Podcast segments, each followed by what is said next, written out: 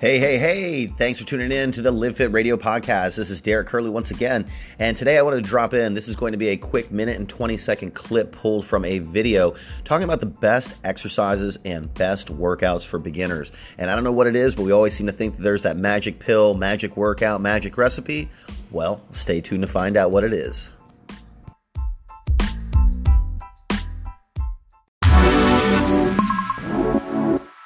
Hey everyone, Derek here, and I just wanted to come and drop a quick word in here while you're watching this awesome clips back behind me of all these hardworking men and women working out. Now, everybody always asks, now, what's the best workout? What's the best exercises? And what's the best thing for a beginner?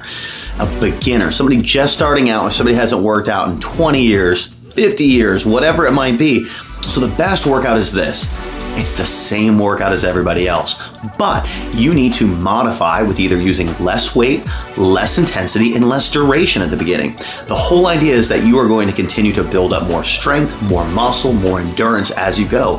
But if you try and do some foo-foo beginner exercise or whatever it is, it's never going to get you to that next level. So you need to do the same workouts as everybody else, but again, you need to modify your weights, your intensity, and your duration. And once you take care of those three things, you will continue to progress at an amazing level. And before you know it, you'll be one of those people that you're watching and not believing that it's actually you doing the work. So start working, start putting in the time lower the weight a little bit, lower the intensity a little bit, lower the duration a little bit, and you will be on your way. But just keep moving.